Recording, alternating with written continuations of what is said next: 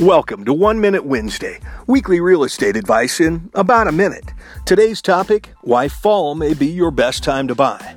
Last weekend, when we set our clocks back, it wasn't just the time that changed, so did the real estate market. Each year at this time, the market tends to slow a bit, and there just aren't as many homes for sale as there were in the peak spring and summer months. While that may seem like bad news for buyers because there aren't as many homes to choose from, it can actually work in your favor for a couple of reasons. For one, the market slowdown is a two way street. Along with fewer homes on the market, there are fewer buyers out there competing for those homes. Fewer buyers means fewer showings, which may put sellers in more of a mood to negotiate price or terms. Now, that's not to say that you can expect to lowball a seller, it just means the market has tilted a bit in your favor. The other factor that gives you an advantage this time of year is the balancing out of home values.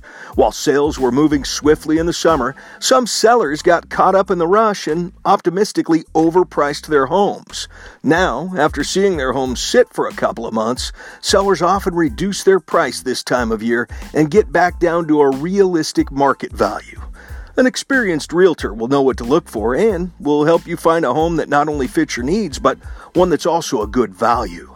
If you'd like to know more or would like to begin your home search today, please call me, Bruce Campbell of HomeSmart PV and Associates at 916-365-2175.